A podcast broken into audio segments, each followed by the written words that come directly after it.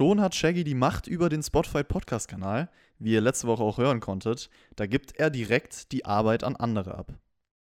Ja, hey yo, Mahlzeit zusammen. So ist das ja äh, traurig, oder? Ich meine, Leute, denen du Macht gibst, das sind halt auch die Leute, die dann einfach die Arbeit auf andere verteilen und sich dann selber zurücknehmen, weißt du, und sich äh, die Füße hochlegen, weißt du. Und ja, macht Shaggy anscheinend jetzt auch. Deswegen bin ich jetzt hier. Nie Glück.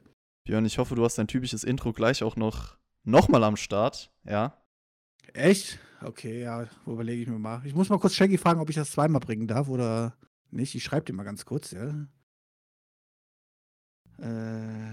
Ah, nee, der war ja, der, der ist ja gar nicht da, ne? Scheiße, ja, egal. Dann mach ich es einfach nochmal. Anarchie. So, Chef, Herr Schwarz, alles, was Sie wollen. Deswegen trage ich auch keine Hose gerade und so können wir reinstarten in die Review. Ihr hört den Spotfight Podcast mit der Review zu NXT. Wir analysieren den gelben Brand und diskutieren die Highlights und Lowlights der Show. Damit viel Spaß beim Podcast.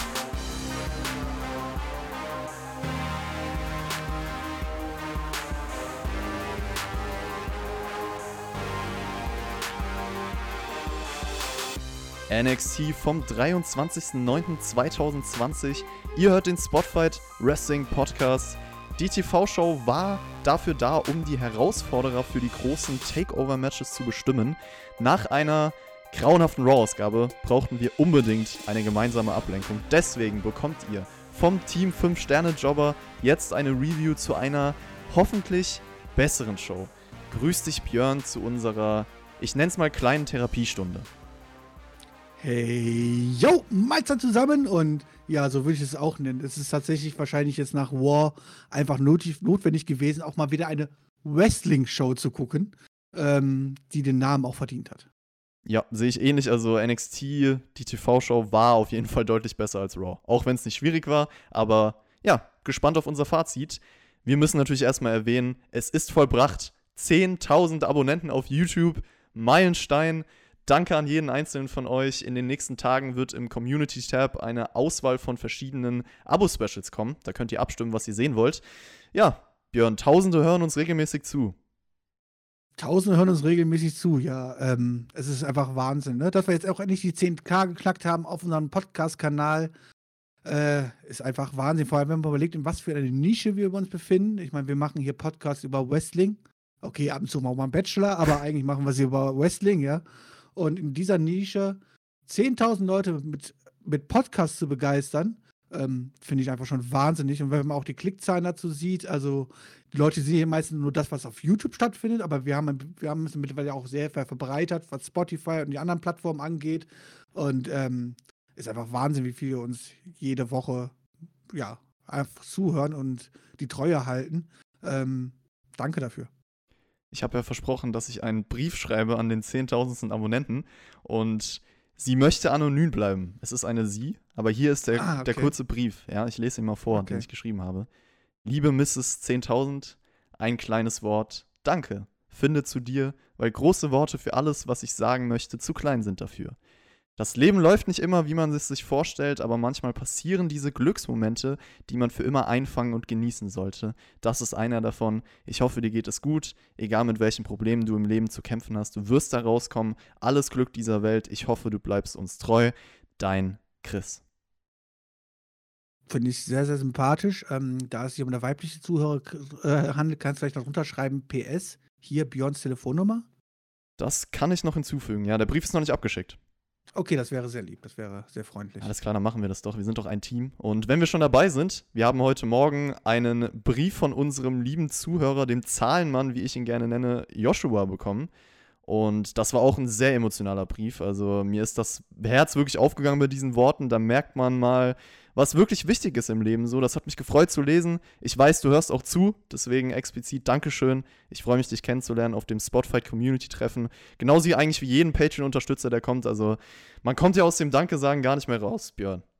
Ja, es war unglaublich cool, diesen Brief einfach zu lesen, weil das ist ja auch die Motivation, die wir ja haben. Wir wollen Leute quasi auch fürs Wrestling ähm, und alles begeistern und ähm, unsere Meinung vertreten. Und dann haut er so einen Brief raus, erzählt uns seine Geschichte, wie er zum Wrestling gekommen ist, wie er auf Spotify gekommen ist, wann er uns zuhört und das war einfach krass zu lesen. Ähm, auch vielen, vielen Dank für die lieben Worte, die, die du an mich gefunden hast. Ich werde mir natürlich Mühe geben, weiterhin so schlecht wie möglich Englisch zu sprechen. und ähm, nee, war echt cool. Einzig, was natürlich ein bisschen enttäuscht war, jetzt halt so, ne, jetzt bin ich ein bisschen verwöhnt von Jonathan, dass er nicht handschriftlich war, war natürlich schon ein bisschen schade. Ja, ja, vielleicht nächstes Mal, Joshua, da musst du dir nochmal dann die Mühe geben. Also, ich, ich will dem Herr Schwarz nochmal hier was Gutes tun und dich fragen, Björn, was hast du gefrühstückt? Weil ich will keinen Anschluss bekommen danach. Achso, ja, gar kein Problem. Ähm, ich habe mir auch extra gerade eben die Hose ausgezogen, also damit der Herr Schwarz. Gut, dann sind wir jetzt weiß, beide ne? so. Oh, korrekt. Ähm, werden die Zuschauer, äh, Zuhörer jetzt nicht verstehen, aber äh, es muss einfach so sein. Und ähm, ja, ich habe mir ein leckeres Schnitzelbrötchen gegönnt. Ein frisch gemachtes Schnitzel außer Pfanne, frisch gebraten, von der Mama, so wie es sein muss. Das Brötchen habe ich natürlich aber selber besorgt beim Bäcker. und ähm, ja, habe mir leckere Schnitzelbrötchen gegessen. Was hast du denn Schönes gegessen? Ich habe zwei Brötchen gegessen, ganz klassisch. Und äh, was war da drauf? Käse, dann irgendein Aufstrich und sogar so ein Alpro-Mango-Joghurt, ja. Also ein bisschen abgespaceder. Was, Moment, du hast einen Joghurt auf Brot getan? Nee, nicht auf Brot, dann nebendran noch. Ach so, okay, okay, okay. Ich Bin ja nicht verrückt. Das hatte ich, ich hatte dir gar nicht gehört, ob du alles auf das, aufs Brot geschmissen hättest, deswegen. So. Das wäre sehr ekelig. Hätten wir das Thema auch abgefrühstückt, Herr Shaggy. Schwarz. Okay. Ja, jetzt müssen wir, muss ich aber Shaggy noch fragen, wie geht's Ihnen eigentlich mit seinen kleinen weißen Kügelchen am Hintern? Das kann er ja gerne in die Kommentare schreiben. War er schon beim Arzt damit? Ich hoffe es doch. Ich will noch mal zu dem ganzen Thema sagen, zu allen Zuhörern und Unterstützern. Es freut mich auch sehr, dass wir euch durch den Alltag immer begleiten können. Also das ist auch wunderschön zu lesen, dass wir einfach ein Teil davon sind. Und bevor wir jetzt hier komplett abdriften und wir haben jetzt schon über sechs Minuten über irgendwas anderes geredet, wollen wir vielleicht mal über das kommen, was im Titel steht. Und zwar NXT von dieser Woche, ja. NXT startet nämlich direkt mit dem ersten von zwei Number One Contender Matches am heutigen Abend und zwar die Frauen Battle Royal. Die Gewinnerin tritt gegen Io Shirai bei Takeover an. Candice LeRae hat vor dem Match Tegan Knox linkes Knie backstage auseinandergenommen. Die beiden haben ja generell eine Story am Laufen und ich finde, das war eigentlich ein cleverer Weg, um Tegan Knox aus diesem Match zu schreiben und das sollte, oder sage ich, ich sag mal so, sollte Candice tatsächlich dieses Match jetzt hier gewinnen und dann auch den Titel gewinnen, dann hätten wir direkt einen Aufhänger für ihre erste Gegnerin danach. Also clever umgesetzt. Ja, das definitiv. Also jetzt die Storyline mit Tegan Knox und Candice LeRae hat mich jetzt die letzten Wochen nicht allzu sehr begeistert, weil es mir zu sehr in eine Comedy-Schiene ge geraten war, ja. Ähm, aber hier hat man schön ernsthaft gezeigt vor dem Match, hey, Tegan Knox, äh, Tegan Knox ist außer Gefecht gesetzt worden. Äh, mit der Eisenstange wurde ihr Knie malträtiert und dann auch noch mit den schönen, was war das, Werkzeugwagen oder was. Ähm, ja, sie konnte auf jeden Fall nicht am Match teilnehmen und da war natürlich schon so ein bisschen so, okay, Candice LeRae wird hier weiterhin gefeatured, ähm, hat hier schön Heat aufgebaut. Das könnte natürlich schon ein kleiner Fingerzeig äh, für die Battle Royale sein und ähm, naja, wollen wir spoilern? ja, Candice LeRae und Rio Ripley waren übrigens auch die einzigen, die eine Entrance bekommen haben. Also vielleicht. Ja, das ist ja leider immer so. Das ist das, ist das große Problem bei so Wumble-Matches, die du zeigst, halt, äh, ob, egal ob sie am Anfang stattfinden oder nach einem Werbebreak, du weißt halt, die X-Zahl an Member, die schon im Ring stehen, die haben quasi wahrscheinlich eh nichts äh, zu sagen in diesem Match. Und dann schauen wir mal, wer den Entrance bekommt oder wer die Entrances bekommt und äh, auf wem der Fokus gelegt wird. Und ja, hier war es dann halt Rhea Ripley, ne? Der Anfang vom Match war für mich so ein bisschen cringe, weil alle so komisch ganz zart aufeinander losgegangen sind. Aber es wurde zum Glück besser. Außer natürlich Shotzi Blackheart, das will ich auch nochmal sagen, ja. Top Job gemacht. Grüße auch an dieser Stelle Shotzi. Und äh, Rhea Ripley und Raquel Gonzalez sind dann die ersten Minuten wirklich im Dominierungsmodus, also werfen jeweils ein paar Frauen aus dem Ring, sind auch genau die zwei Leute, die so eine Darstellung zur Glaubwürdigkeit als Monster benötigen. Da kommen wir später auch noch zu, was zwischen den beiden passiert ist. Es gab vorher halt, wie gesagt, durch die ganzen schnelle, schnellen Eliminierungen äh, hat man versucht, diese typischen Schwierigkeiten vielleicht auch einer Battle Royale zu umgehen. Also diese Phasen, in denen nichts passiert, wo man einfach am Seil versucht, die anderen rauszuwerfen. Das ist ja meistens langweilig. Es gab hier auch minimal so Phasen, aber ich finde, das hielt sich in Grenzen. Ja, das ist richtig. Also die Dominanzphase am Anfang ähm, von den beiden fand ich fast zu stark, weil äh, der Fokus war wirklich nur auf die beiden gelegt und ähm, es gab ja, glaube ich, keine einzige Eliminierung, die nicht äh, von den beiden ausgeführt worden ist zu diesem Zeitpunkt. Ja, und, aber ähm, findest du, also ich meine, da war ja jetzt niemand dabei, der irgendwie vorher ein krasses Showing oder so hatte, der irgendwie als Star präsentiert wurde. Deswegen fand ich. Nee, das, das nicht. Das nicht, aber es hätte natürlich erwägt, wenn halt zumindest auch mal, weiß ich nicht, ein kleines zierliches Mädchen, ein anderes kleines zierliches Mädchen mal nebenbei rausgeworfen hätte, mhm. weiß er. Ähm, so hat man den kompletten Fokus darauf gelegt, das war natürlich okay, man hat die beiden gefeatured. Ja, haben sich dann beide gegenseitig das Match gekostet, ähm, so wie es halt manchmal kommt, ne? Ähm, aber ansonsten war das schon ganz okay. Ja, du hast es erwähnt. Also man hat eigentlich das ganze Match Ripley und Gonzalez als die Favoritinnen aufgebaut. Und dann kam auch diese körperliche Konfrontation. Das Storytelling hast du eigentlich gut ausgenutzt dadurch und sie eliminieren sich gegenseitig. Das wird auf ein Match hinauslaufen. Also ich finde es auch gut, wenn man in diesen Battle Royals halt einzelne Stories vorantreibt, auf die man zurückgreifen kann. Also wenn es nicht nur um den Sieger geht und das Titelmatch, was daraus entsteht, sondern halt viele weitere kleine Dinge, wie auch im Rumble-Match. Das kann sowas einfach. Ja, das ist korrekt. Ich meine, jetzt haben wir ja jetzt zumindest äh, zwei Sachen neben der Siegerin aufgebaut. Ähm, und von daher schauen wir mal. Ja, Casey Catanzaro war auch noch jemand, der ein bisschen Spotlight bekommen hat in diesem Match, die eigentlich da weitergemacht hat, wo sie im Rumble-Match aufgehört hat. Rettet sich erstmal Kofi Kingston-like akrobatisch vor einer Eliminierung. Nicht einmal, sondern zweimal war ihr Gimmick ah, in diesem Match. Beim zweiten. Das zweite Mal, Mal war schlimm. Das fandst du schlimm, das war ja John Morrison Rumble 2011 nachgemacht, wie sie auf die ja. Absperrung springt. Das ist korrekt. Das Problem ist aber, wenn zwischen Absperrung und Ring ein Meter liegen, muss mir keiner erzählen, dass wir dass, dass die gute Casey, die so beweglich ist wie kein anderer Mensch auf diesem Planeten, ja, ähm, dass sie da nicht einfach rüberhüpfen kann, sondern sich über die Schulter tragen lassen muss. Also. Ja, ich fand trotzdem, dass es nice Spots waren. Man hat sich versucht, ein bisschen Mühe zu geben, mit ihr was zu machen. Wird dann Man aber. hätte die Absperrung einfach einen Meter weiter nach hinten stellen sollen. Dann wäre es doch wenigstens logisch gewesen. Aber so habe ich gesagt, warum springst du nicht einfach rüber? Das wäre doch ein einfacher Weg, weißt du so. Die erste Mal, wo sie sich gerettet hat und sich dann mit ihrem Bein dann da hoch, das ist natürlich, ähm, sowas würde ich nie im Leben können, ne? Ja, Einsicht.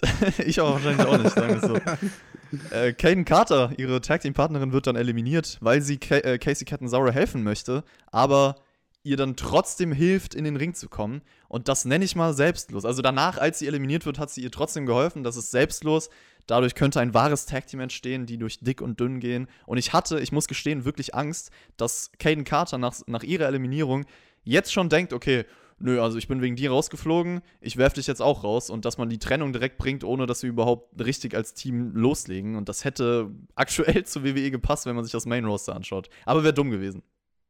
Es wäre ziemlich dumm gewesen. Ähm, ich denke, das war hier der bessere Aufbau. Wir sind ja nicht im Main-Produkt hier, wo sich erst die Frauen prügeln, um dann Champion zu werden.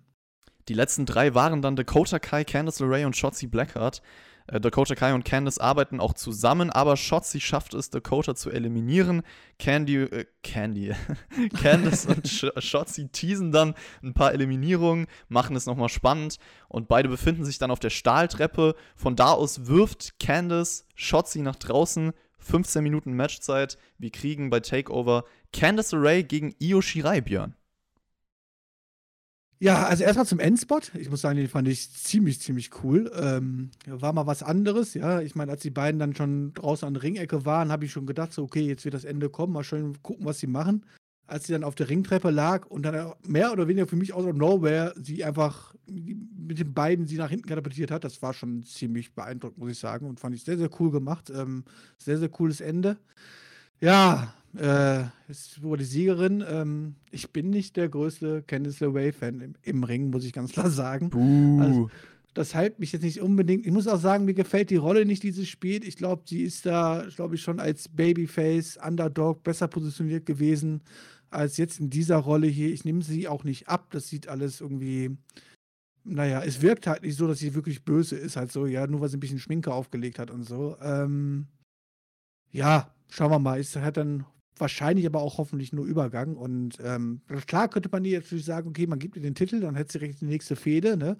Äh, mit Tegan Nox am Start. Ähm, die Frage ist, braucht diese Fehde den Titel? Nicht unbedingt. Man kann auch Candice LeRae und Tegan Nox ohne diesen Titel weitererzählen.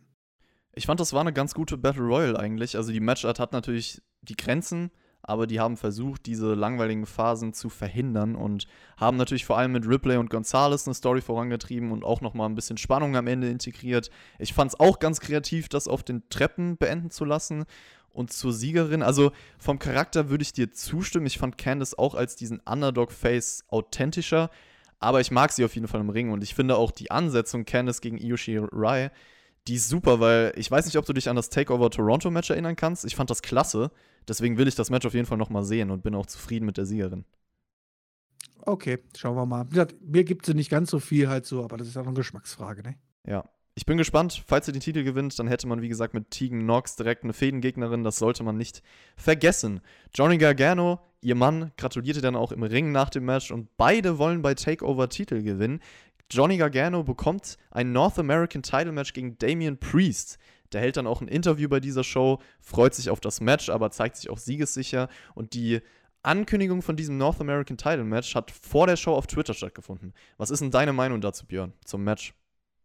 Ich würde sagen, zu der Twitter-Ankündigung oder was? Ja, also, glaub, zu dazu, der vielleicht auch. dazu habe ich mich, glaube ich, schon oft genug äh, geäußert. Ähm, ähm, zum Match jetzt äh, meinst du zwischen Priest und ähm, Ja, Gargano.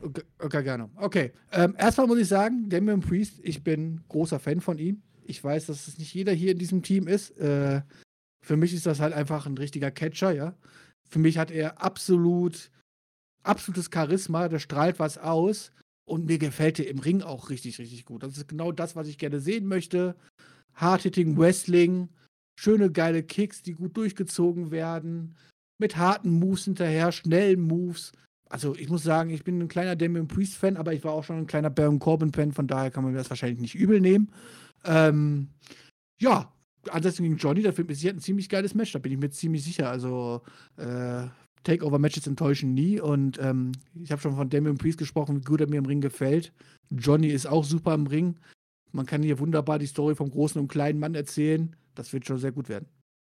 Vergleich bitte nicht Damian Priest mit Baron Corbin, ja? Ja, doch, eine gewisse Ähnlichkeit ist ja schon da. Da muss man ja schon, also vom Typ her sind sie ja schon relativ ähnlich. Aber natürlich sehe ich einen Damian Priest auch viel mehr als einen Baron Corbin.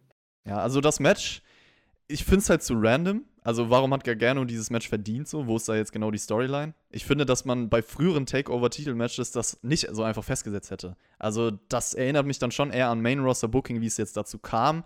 Gab ja leider ein paar Beispiele bei NXT davon in letzter Zeit. Nichtsdestotrotz, die Ansetzung ist natürlich cool. Das ist meine Meinung. Ja, also bei Langzeit-Booking muss ich ganz klar sagen, das werden die Leute wieder sagen, warum bist du denn überhaupt hier im Podcast? Aber da ich ja NXT jetzt auch nicht mehr hundertprozentig regelmäßig verfolge, zwar immer die Showberichte noch lese und sowas halt so, bin ich da wahrscheinlich ein bisschen raus, aber trotzdem freue ich mich aufs Match. Tommaso Ciampa gegen Jake Atlas, das ist ein kleines Match, aber hat trotzdem einen Aufbau bekommen die letzten Wochen. Und das ist ganz nett, dass man sich auch für diese Sachen Mühe gibt. Und die Maske von Ciampa bei seiner Entrance sah sick aus, finde ich. Der verzieht auch wie immer keine Miene, Atlas will sich direkt an Champa rächen, versucht ihn mit dem gleichen Slingshot unterm Ring zu verletzen, äh, wie Champa das auch gemacht hat vor ein paar Wochen. Aber Champa kann sich befreien. Das war ein ganz guter Callback. Und äh, generell Jake Atlas, der lässt eigentlich gar nicht locker, bleibt immer bei Champa, zeigt auch einen Moonsault nach draußen. Champa kann dann irgendwann Willow's Bell durchbringen, zieht das Cover aber nicht durch, weil er weiter Schmerz zufügen möchte. Und dann gibt es eine modifizierte Version des Fairy Tale Endings. Hinterher der Sieg für Champa nach nicht mal fünf Minuten, Björn. Ja, ähm, für mich sah es, also du hast es gerade beschrieben, aber Atlas jetzt sehr dominant in diesem Match war. Ich fand es eigentlich relativ umgekehrt. Äh, für mich war das ein aufgebauter, aber dafür, dass man dieses Match aufgebaut hat, war ich überrascht, wie ja meines Erachtens ähm, chancenlos Jack Atlas dargestellt worden ist und wie, wie, wie, wie clean es am Ende dann doch einfach Tommaso Ciampa und wie dominant er es einfach gemacht hat. Ich bin ja auch der richtige Sieger. Ich hätte mir wahrscheinlich jetzt hier einfach nochmal fünf Minuten mehr gewünscht. Also mir hat die Entwicklung eigentlich gefallen, weil im ersten Match vor ein paar Wochen, ich weiß nicht, das hast du wahrscheinlich nicht gesehen, nee, hatte. Das habe ich nicht gesehen, nee. Da hatte Atlas halt null Chance, das war wirklich ein Squash. Und das hat halt so ein bisschen Feuer in ihm entfacht die letzten Wochen. Deswegen konnte er sich auf jeden Fall mehr wehren hier. Also der hat schon seine Offensive bekommen, finde ich. Es war halt am Ende so, dass er natürlich dann äh, diesen Widow's Bell kassiert hat und dann halt direkt der Finisher hinterher so. Aber ich finde auch die kleinen Dinge in dem Match, wie Positionierung, die wurden auch richtig gut umgesetzt und im Endeffekt natürlich absolut richtig, dass Champa Atlas hier dann doch dominant besiegt und auch, dass ihm der eine Move nicht ausreicht, dass er halt so auf dem Modus ist, ist sich zu beweisen, dass er noch was hinterherhaut und ja, ich habe die Modifizierung seines Finishers angesprochen, also der ging ja auf den Rücken dann. Passt vielleicht diese kleine Änderung, die steht aber in Korrelation zu generell seiner Änderungen seit dem Return. Also das ist auch ein nettes Detail. Ja, definitiv. Also, ich habe nichts dagegen, dass jetzt hier Tommaso Ciampa dominant gewinnt. Das noch mal, um das nochmal klarzustellen halt so. Aber wenn man hier die kleine Story erzählt und du sagst, das erste Match da war richtig chancenlos, er wollte jetzt aber diesen Spotlight, er wollte sich beweisen, dann war es mir am Ende halt einfach vielleicht zwei, drei Minuten zu klein und vielleicht hätte man ihnen nochmal einen Kickout irgendwo geben sollen oder sowas halt so. Das gab es aber nicht. Ähm, deswegen hätte ich dem Match einfach nochmal vielleicht ein paar Minuten mehr gegeben. Ist aber Kritik auf hohem Niveau, also gar keine Frage. Ähm, ja, ansonsten, Champas Veränderung, äh, wenn man, wenn, wenn ein Charakter verändert, dann halt richtig. Und dann gehören auch so Kleinigkeiten wieder zu, wie, wie man den Finish halt leicht ändert. Das stimmt. Sherlock Fandango versucht Backstage ein Team als Herausforderer für Breezango zu finden und macht dann auch William Regal einen Vorschlag. Der versteht ihn aber erst, als Danny Birch ihm das mit so einem britischen Akzent erklärt. Das fand ich ganz witzig eigentlich. Was ich sehr, sehr witzig fand, dass ich es selber erstmal nicht verstanden habe und mir tatsächlich einfach nochmal zurückgespult habe und mir nochmal angehört habe, wie ich dann kapiert habe, ah, Moment, die mischen jetzt die Take-Teams und dann die beiden Sieger trinken nichts. Ah, okay. Ich habe dafür auch eine Minute gebraucht. Ja, ich tatsächlich auch. Aber Regal hat die, die Idee gut gefunden, weil das wurde als nächstes dann in die Tat umgesetzt. Also Roderick Strong und Danny Birch gegen Fabian Eichner und Raul Mendoza, jeweils ein Mitglied von einem Tag-Team. Und du hast es schon angesprochen, das Gewinnerteam tritt dann nächste Woche mit ihrem Partner gegeneinander an. Und der Sieger von diesem Tag Team Match bekommt dann das Match gegen Breezango. Wir haben generell so viele Number One Contender Matches bei NXT aktuell. Ist dir das mal aufgefallen? Das ist crazy. Ja, das ist halt, wenn du halt spontan ein Pay-Per-View ansetzt, wie Takeover jetzt, und ähm, das aber wahrscheinlich vorher nicht im Plan war, dann musst du es halt irgendwie ganz schnell aufbauen, ne? Und was hilft da am besten als Number One Contender Matches? Ja, aber ich, also über Number One Contenders Matches will ich mich nicht beschweren, weil ich mag ja diesen sportlichen Aspekt, dass man sich sowas überhaupt verdient. Sagen wir es so. Wie fandest du denn jetzt hier die Ansetzung, dass jetzt die Teams hier gemischt worden sind? schwierig. Komplex. Also ich muss sagen, ich fand die Grundidee dann erstmal gar nicht schlecht, nachdem ich es verstanden habe beim zweiten Mal, fand ich es gar nicht schlecht. Aber ich muss sagen, ich meine, kommen wir jetzt zu dem Match halt auch. Dafür wurde es mir im Match halt viel zu wenig umgesetzt halt so, ja. Ich meine, du hast hier Leute, die halt nicht jeden Tag miteinander arbeiten, aber das hast du im Match quasi gar nicht gezeigt. Es gab nicht die großen Missverständnisse, es gab nicht, dass der eine den anderen den Sieg gekostet hat, weil sie halt nicht ein Team sind und nicht zusammen harmonieren.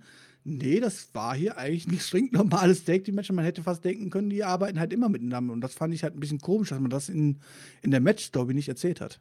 Ja, da hast du auf jeden Fall recht. Also, vielleicht am Anfang Eichner und Mendoza, die sind jetzt nicht cool miteinander gewesen versuchen das halt trotzdem irgendwie zu schaukeln. Bei Birch und Strong hat es eigentlich gut funktioniert. Also da hätte man fast denken können, die sind ein normales Tag-Team, wenn da nicht die. Ja, Blicke aber das muss aber auch im Finish aufbauen, muss auch im Finish mit einbauen, oder? Dann kannst du quasi mehr oder weniger die nächste Fehde mit aufbauen, weil der, weil der, weil der eine Partner, der verloren hat, auf den anderen Partner sauer ist, weil der halt einen Fehler gemacht hat oder nicht richtig geholfen hat oder irgendwas, aber mir hat halt diese Match also mir hat diese Storyline, die man hier aufbrauchen wollte, wie man das Match aufbaut, hat mir im Match leider komplett gefehlt. Ja, hätte man auf jeden Fall mehr draus machen können. Es war am Ende so, dass Danny Birch sich den Pin nach 10 Minuten holt. Ich finde Roderick Strongs Hot Tags und Comebacks auch in diesem Match, das war wieder super so mit seinen vielen Kicks, Moves, mit der Energie. Das Match war aber ziemlich Standard vom Layout und ich würde sagen, dadurch, dass man die Story auch nicht 100% ausgenutzt hat, nicht mehr als durchschnittlich für ein TV-Match. Das heißt, wir kriegen nächste Woche Danny Burch und Oni Lorcan gegen Strong und wen bei Undisputed Era? Adam Cole wahrscheinlich? Ja, muss ja Adam Cole Stimmt. sein, ne? Also, ich meine, andere Mann hat, äh, haben wir im Main Event gelernt, was anderes zu tun.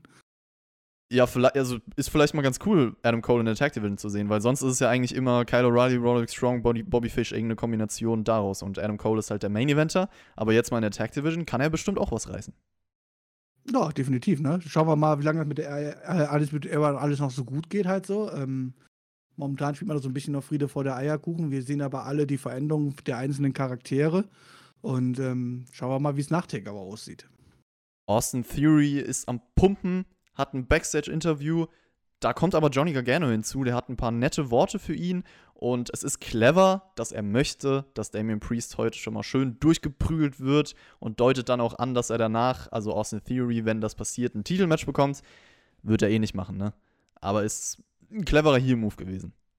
Ja, definitiv. Das Einzige, was ich nicht verstanden habe, äh, in welcher Situation ist Sarah Schreiber irgendwie herablassend ähm, über Austin Theory gesprochen hat. Das war ja quasi der Grund, warum Johnny Gargano vorbeigekommen ist. So, hey, was sprichst du hier so ab, ablassen über ihn und so. Und ich dachte mir so, hä? Er hat es eh nicht gehört, er war doch wahrscheinlich noch ein paar Meter weg. Ja, und vor allem, die hat doch mal irgendwie Hallo erst gesagt oder so, weißt du?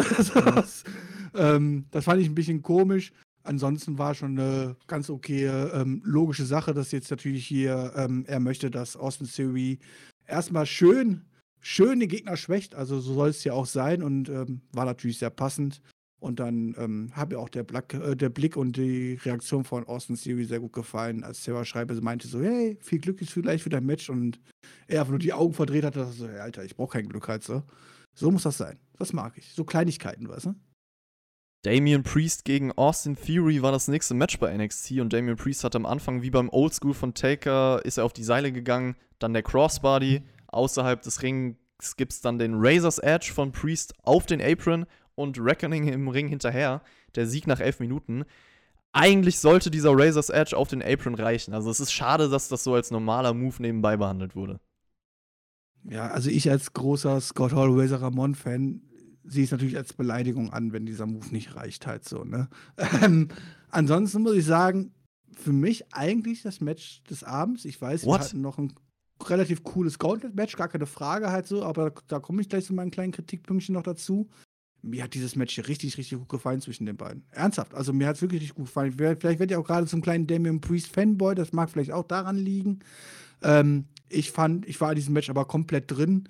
Ich habe es gefeiert. Ähm, das Tempo war da. Eigentlich hat für mich hier alles gepasst. War gut. Also für eine Wochenshow-Match. Mehr will ich nicht. Sehr interessant, weil wir der anderer Meinung sind. Also klar, vom Work, vom technischen Standpunkt war das kein schlechtes Match. Mir hat aber die Intensität und die Emotionen komplett gefehlt. Also für mich war das Was? sogar. Ja, okay. für mich war das sogar eher ein relativ lahmes TV-Match. Also ich konnte dem nicht viel abgewinnen. Ich würde auch behaupten, wenn ich mir die anderen Matches so anschaue, dass das, okay, abgesehen jetzt von den kurzen Matches, das Schwächste am Abend war.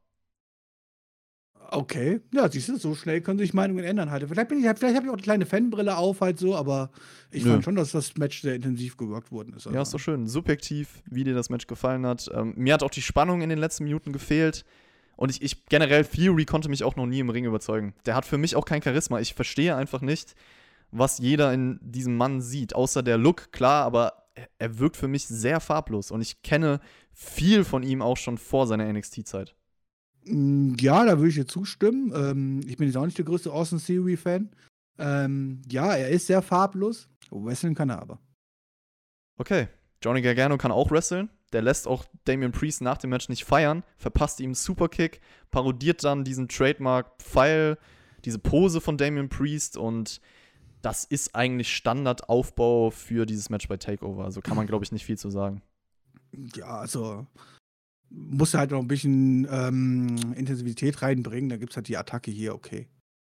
Isaiah Swerve Scott will ein weiteres faires Match dieses Mal gegen Santos Escobar, der Cruiserweight Champion, weil er immer noch Pinfall-Siege über ihn einfangen konnte. Ich weiß gar nicht, die Takeover Card besteht aktuell aus drei Matches. Theoretisch könnte noch das Tag Team Title Match dazukommen, vielleicht aber auch dieses Match. Das also das Take-Team-Title-Match kommt hundertprozentig noch dazu. Ähm, davon kannst du fest ausgehen. Ich meine, das baut man ja gerade auf. Wir nächste Woche haben wir den Number One Contender. Also es wäre dumm, ihn dann nicht zu bringen äh, bei Takeover, dieses Match. Ähm, und dann hast du natürlich auch noch Platz vielleicht für ein kleines fünftes Match, ja. Wir haben eine Rich Holland-Vignette bekommen und der erzählt uns von seinem schrecklichen Erlebnis mit acht Jahren, dass er seitdem für alles kämpfen musste, auch Rugby gespielt hat und jetzt den perfekten Platz gefunden hat, um alles rauszulassen. Und das ist NXT. Na, sieh mal eine an. Da hat man mir kurz gesagt, um wen es sich bei ihm handelt. Jetzt weiß ich mehr Bescheid. Im Main-Roster ist es oftmals so, dass Charaktere halt ohne Background gezeigt werden. Hier sind sie. So, guckt's euch an, fertig. Mir wird immer gesagt, es geht bei WWE nicht ums Wrestling was ich ja immer schade finde, sondern nur das Drumherum. Aber das Drumherum ist dann meistens vielleicht auch nicht so. Aber wie gesagt, also ich fand es ganz gut, dass wir dieses Video bekommen haben. Ja, definitiv. Also ich meine, ich kenne Rich Holland natürlich von NXT UK schon ein bisschen halt so, ein ganz kleines bisschen zumindest. Ähm, muss sagen, ist für mich das absolute Gegenteil, wo wir gerade gesprochen haben von Austin Theory. Ich finde, Rich Holland ist, bis die Ringglocke erscheint, eigentlich hat er eigentlich relativ viel. Der kommt raus, ich weiß, er hat ein komisches Taxler-Cappy auf, ja, können wir ein bisschen drüber machen als Taxifahrer oder so. Ja, aber ich finde vom Style aber, her. Aber, aber ich finde vom, cool. Style, vom Style her, von der Ausstrahlung her und so, finde ich das alles sehr passend. Er sieht auch aus wie ein richtiger Catcher, in Anführungszeichen, ja, so, das passt alles. Und sobald die Ringglocke ertönt, gibt der Mann mir einfach gar nichts mehr. Aber wirklich gar nichts mehr. Dann ist er einfach nur verblasst und sieht aus wie jeder andere 0815 Catcher auch. Und ähm, da muss er mich auf jeden Fall noch überzeugen. Der hat hier als nächstes Antonio De Luca effektiv weggesquasht. Hat ein paar für mich nice Headbutts rausgehauen und dann diesen Northern Grid, der ist eigentlich auch ein ganz cooler Finishing-Move. Ich finde generell, dass NXT wieder so ein Powerhouse im Roster braucht, jetzt wo auch ein Keith Lee nicht mehr da ist. Ich kann aber Rich Holland natürlich noch gar nicht einschätzen. Also ich brauche auch Aber müssen die, müssen die immer alle German Suplexes machen und dann immer 20 Stück in Folge und so? Was soll das denn? Ja, Suplex City halt, ne? Ja. Ich finde aber nee. auch, dass er auf jeden Fall starke In-Ring-Performances braucht, damit ich ihn feiere. So, er gefällt mir bisher von seinem Style und seiner Herangehensweise, aber ich kann natürlich jetzt noch überhaupt nicht sagen, wie er im Ring drauf ist oder so. Aber wenn dir dieses, dieser Style sag mal, gefallen hat mit den Headbutts und allen drum und dran, halt so, ja. Ja, dann müssen wir uns mal ein Match wünschen, Match wünschen zwischen Rich Holland und Timothy Thatcher. Und dann weißt du, wer es von beiden besser kann. Ja, hey, also das Match wäre doch bestimmt ganz gut, um ja eine Chance zu bieten, sich zu beweisen, sagen wir es so, für Holland. Korrekt, ja.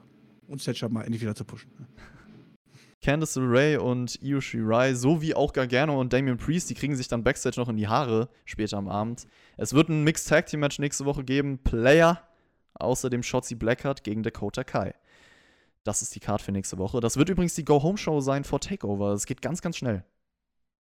Ja, mal gespannt, ob ich es nächste Woche wieder einschalten werde. Ich glaube aber schon. So, und jetzt haben wir den größten Teil der Show. Also das hat wirklich. Aber eine Sache hast du noch vergessen. Also ich meine, wenn du jetzt zum Main Event kommen willst, dann müssen wir noch über eine Sache vorher sprechen. Björn, dann machen wir das doch gerne. Über was möchtest du denn noch so reden? Möchtest du über über das Wetter sprechen, die über eine, was ist die beste Kamera, wie schmeckt das beste Wasser, was ist der, die beste Pizza, die besten Chips. Hau raus. Nee, ich wollte dich eigentlich nur fragen, wem haben wir da in der komischen Werte gesehen, der schon mal NXT-Champion gewesen ist oder so zumindest so getan hat oder da hinzielt. Es wurde ja ein, eine, eine Neuankündigung quasi angekündigt für den Takeover-Event. Tatsächlich habe ich das gar nicht gesehen. Das war irgendwie bei meiner Version nicht zu sehen. Was? Oder ich habe es einfach verpasst, ich weiß es nicht. Okay, äh, es gab ein, ein, Videosegment zu sehen, wo ein Typ da war, der bisschen gelaufen ist wie ein Roboter, so gefühlt, hat so, okay. war auch ganz komisch gefilmt. Und ähm, dann war der NXT-Gürtel zu sehen und er hat halt gesagt, so, also Computerstimme ist so, ey, ich will das zurückholen, was mir schon zusteht, was mir zusteht, bla bla bla. Aber da scheint es irgendein großes Comeback zu geben. Und ich habe mich gefragt, wer das ist und ich habe gar keine Ahnung. Ich habe wirklich gar keinen Plan. Also ich habe mir das Ding auch zweimal angeguckt und habe auf irgendwelche Hinweise gesucht, wo ich dachte, okay, dann kann man sehen, der und der ist es. Ich habe es echt nicht festgestellt. Deswegen habe ich gedacht, du könntest mir vielleicht weiterhelfen. Hat derjenige sicher gesagt, dass er schon mal NXT Champion war? Das hat sich so für mich angehört, ja. Und der wird bei Takeover jetzt kommen? Der soll bei Takeover jetzt kommen, am 4. Wurde so angekündigt. Guck mal, da habe ich ja was Neues gelernt. Ja. Ja, warte mal. Das gehen wir jetzt mal ganz kurz durch. Also, ich gehe mal nicht davon aus, dass Karrion Cross schon wieder fit ist. Das wäre ja ein absolutes Wunder der Natur. Das ist korrekt, ja. Und ich kann dir auch kurz das Video mal haben. Das war doch, das haben wir, glaube ich, sogar auf YouTube hochgeladen. Ja, äh, bestimmt. Ich, ich gucke es mir danach an, Björn. Aber ich, ich habe es ja gut von okay. dir zusammengefasst bekommen. Ansonsten, ich weiß nicht, Alistair Black Main Roster, Andrade Main Roster, Drew wird es nicht. Bobby Roode kann ich mir vorstellen. Ja, das wäre eine Möglichkeit, ja. Ich bin gerade mal, so clever war ich noch gar nicht gewesen, mir mal alle NXT-Champions ja. anzugucken oder so. Ich bin mal nicht hundertprozentig, ob ich wirklich ein NXT-Champion war, aber mir kam dieses Segment so vor, als ob er quasi so zeigen würde, so, ich, das haben wir schon gehört und ich will es wieder zurückhaben und deswegen bin ich wieder da, so nach dem Motto. So. Also Bobby Roode hat ja im Main Roster aktuell gar nichts zu tun. Das wäre schon sinnvoll, auch wenn ich gestehen muss, er hat mir über NXT, also die Phase, als Bobby Roode NXT Champion war, die Matches, die er bestritten hat, ich brauche das nicht wieder zurück. Ist der denn überhaupt noch bei der WWE, wenn ich mal fragen darf? Ja, Robert Root.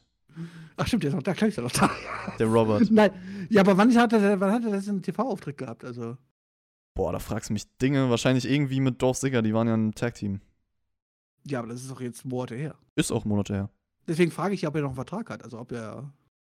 Doch, hat er, glaube ich. Das, deswegen könnte sein, dass man ihn. Vielleicht wurde er ja auch gefeuert, wir haben es gar nicht mitbekommen, nee, keine Ahnung. Das kann auch sein, aber ich glaube nicht. Ich glaube ja. nicht. So. Ich meine, wer könnte es noch sein? Ich gucke mir gerade die Liste an. Bo Dallas. Alter, Bo Dallas kommt zurück. Das kann auch sein, ja. Ich weiß ja, nicht, Samoa. Joe. Das wäre geil. es gibt ein paar Leute, die. Wen haben wir denn noch? Ja, aber Samoa Joe sitzt den ganzen Tag beim Main Roster rum, Main rum und macht, äh, macht dann auf Kommentator. Also ich glaube nicht, dass sie ihn jetzt zu NXT zurückschicken. Also. Ja, so, so hat der Typ auch nicht für. Also, wenn die. Also man, man konnte ja ein bisschen von hinten rücken, so, also das, also das kann kein Samoa Joe gewesen sein, nein. Ja, so Bobby Roode oder Robert Roode wäre auf jeden Fall am wahrscheinlichsten, wenn es wirklich ein NXT-Champion war. Sagen wir es so. Das ist richtig, ja. Im Main ich würde Bo Dennis feiern. Ich würde Bo Dennis feiern. Bo Leaf. Im Main Event geht's über. Ah, oh, bevor wir jetzt, ey, das ist Chaos, aber trotzdem, ich will nochmal auf einen Spruch eingehen, weil wir über Bo Dennis sprechen. Wie ging der denn nochmal? Den habe ich so gefeiert in seinem Bo Leaf-Gimmick. Ähm, warte. Äh, every day is a gift. That's why they call it the present. Oder so. Das war so ein geiler Spruch, den habe ich gefeiert. Okay. Wegen so Gift, Present. Ja, ja, ah, ja, ja. Verstanden. Super. Toller Spruch. Gib mir das Gimmick zurück. Okay. So, im Main Event ging es jetzt auch um den NXT-Titel. Und es wurde auch ein Video vorher noch eingespielt. Jeder wurde einzeln vorgestellt. Jeder kam zu Wort, mit Musik untermalt. Und dann geht's los. Das Gauntlet Eliminator Match. Kyle O'Reilly, Kushida, Bronson Reed, Cameron Grimes und Timothy Thatcher. Das liest sich schon mal sehr gut. Funktioniert so, dass zwei im Ring starten, hintereinander dann der Rest rauskommt. Irgendwann sind dann alle eliminiert und der Letzte, der da ist, gewinnt das Ding. Ich habe eine Frage vor diesem Match. Warum diese fünf? Und warum nicht andere, wenn ich fragen darf? Also, ich meine, gerade wenn ich an denke, so, dass wir ja vor kurzem noch ein Fatal Four hatten und so, weißt du, so, warum, warum ist da keiner von dabei und so? Also, ich fand, ich fand die Auswahl, die Auswahl ist okay, gar keine Frage. Ich frage mich halt nur, warum. Also. Warum hat Timothy Thatcher jetzt nochmal eine Chance, Number One Contender zu werden, nachdem er eigentlich die letzten Wochen und bei Takeover und so eigentlich nur auf die Fresse bekommen hat? Kann ich dir nicht sagen. Da bin ich überfragt. Das gleiche geht leider auch für Bronson Reed, den ich ja auch sehr feiere. Einzig der eigentlich, der für mich, der für mich für dieses Match aufgebaut war, war wahrscheinlich noch Kaido Weide und vielleicht ein bisschen Kushida, weil er wieder frisch zurück ist, halt so. Aber naja, was auch in Cameron Grimes drin zu suchen hat, habe ich auch nicht verstanden.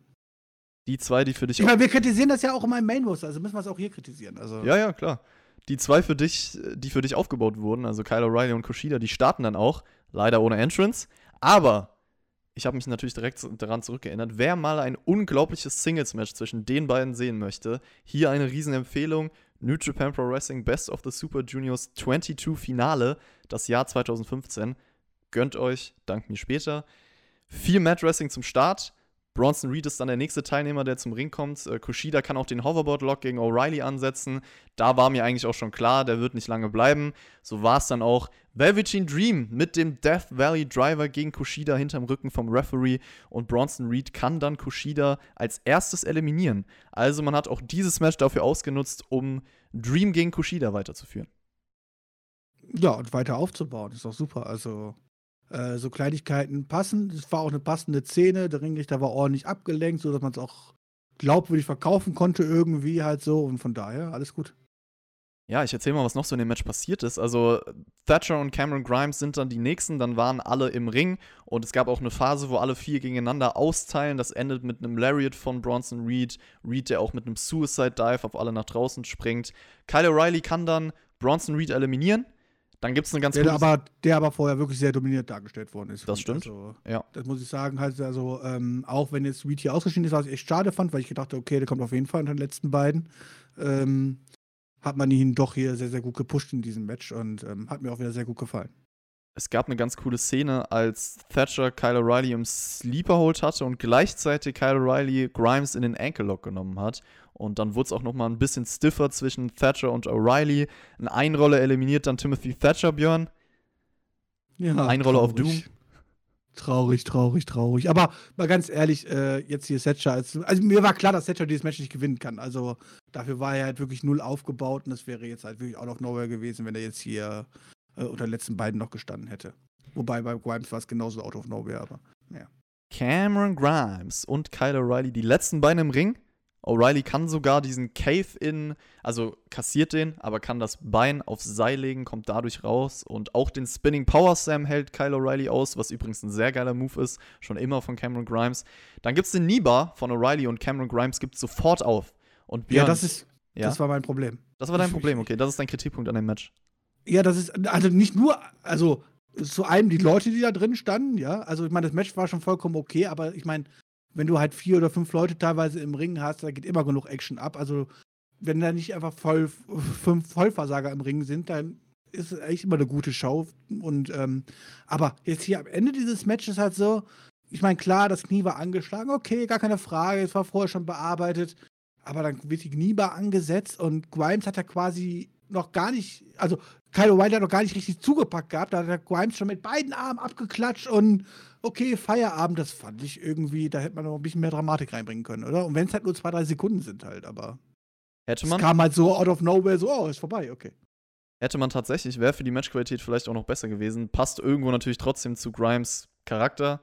Es ging übrigens fast eine halbe Stunde. Wir haben mit Kyle O'Reilly einen neuen Herausforderer auf den NXT-Titel. Ich will aber auch erstmal zum Match sagen, ich fand das echt gut. Also es war durchgehend Action da. Jeder hat seine verschiedenen Stärken reingebracht. Genauso wie die Battle Royale am Anfang hat auch dieses Match nicht nur davon gelebt, den Sieger irgendwie zu küren, sondern auch so andere Storylines vorantreiben, wie Kushida, Velveteen Dream letzte Minuten, die Nearfalls, die man versucht hat reinzubringen, die haben auch funktioniert. Also ich finde, dass man es trotzdem geschafft hat, etwas Dramatik zu kreieren, und auch das Storytelling rund um Kyle O'Reilly in dem Match, der einfach alles ausgehalten hat, der sich so Underdog-Face-like zurückkämpft. Dafür war es auch wichtig, dass er angefangen hat und so lange drin stand.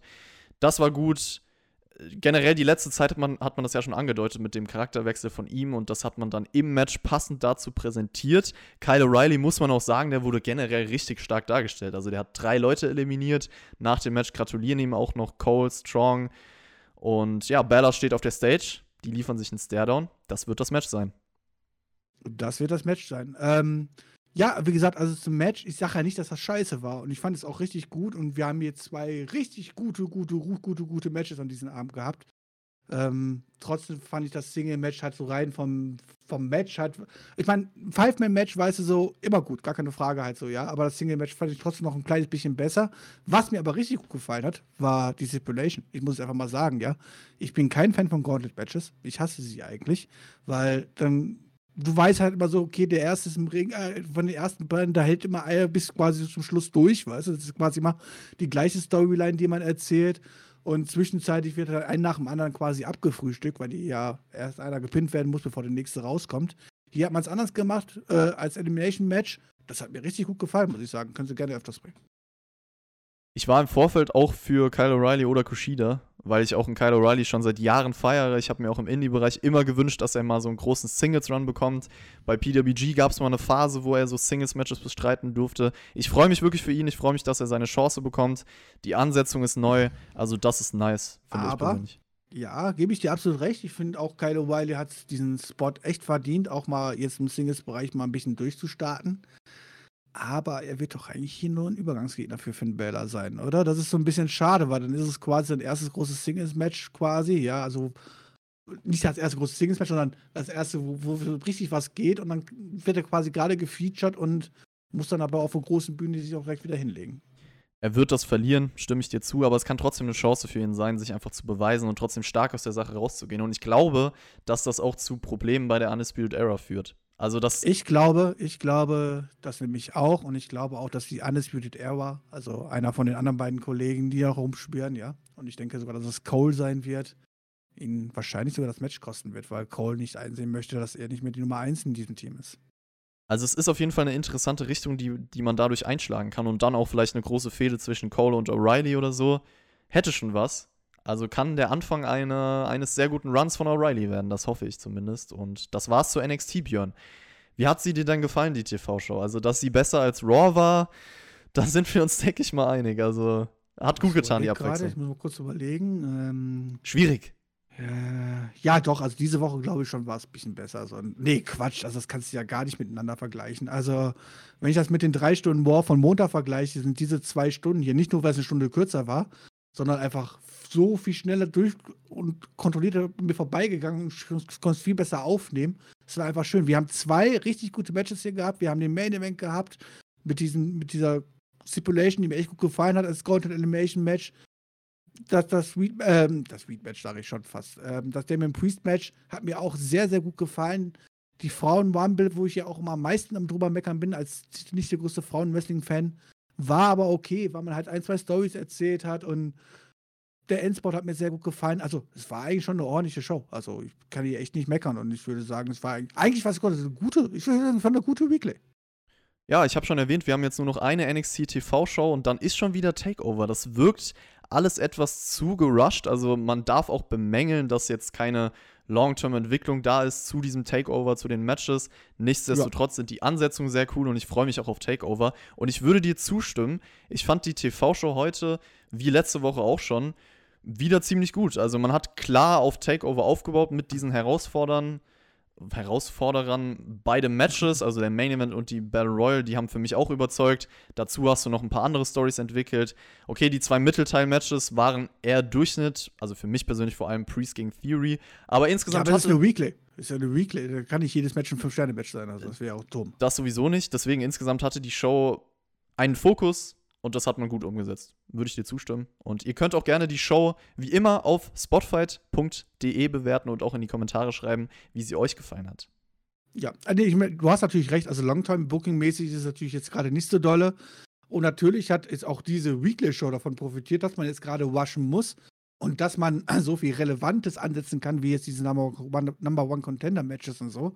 Das hat natürlich dieser Weekly hier äh, absolut nicht geschadet. Aber ich als jemand, der jetzt einfach mal wieder ins Produkt reingeschaltet hat und sich einfach mal wieder sich eine Episode gegönnt hat, muss sagen, dass ich auf jeden Fall abgeholt worden bin. Die AEW Dynamite Review kommt hier später natürlich auch noch. Wieder mit unseren zwei Profis, TJ und Mac nicht mit den zwei Profis, die hier gerade am Werk sind.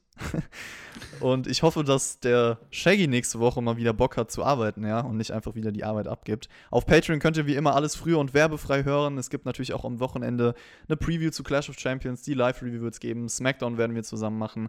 Lasst es euch bis dahin auf jeden Fall gut gehen. Und wir hören uns bis zum nächsten Mal. Ja, nächste Woche ist er dann eh wieder dann hier, kommt ja ein bisschen Ruhe wieder rein, weil Tobi ist ja wieder da. Ich meine, mir ist es egal, ob Tobi da ist oder nicht. Ich lasse mir von den Typen ja eh nichts sagen, halt so, ja. Aber ihr lasst euch ja von denen alle so ein bisschen unterbuttern und ähm, der Herr Schwarz ja auch. Und von daher denke ich, dass er nächste Woche bestimmt wieder hier auftauchen muss. Das heißt, liebe NXT-Zuhörer, falls ihr mich nicht unbedingt gerne mögt, seid, seid nicht zu verbetet. War, war mal eine Ausnahme, aber besser als diese Review ausfallen zu lassen. Und ähm, ja, ich danke, dass ihr zugehört habt und dass ihr so treu seid und ich verabschiede mich wie immer bei den freundlichen Reingehauen.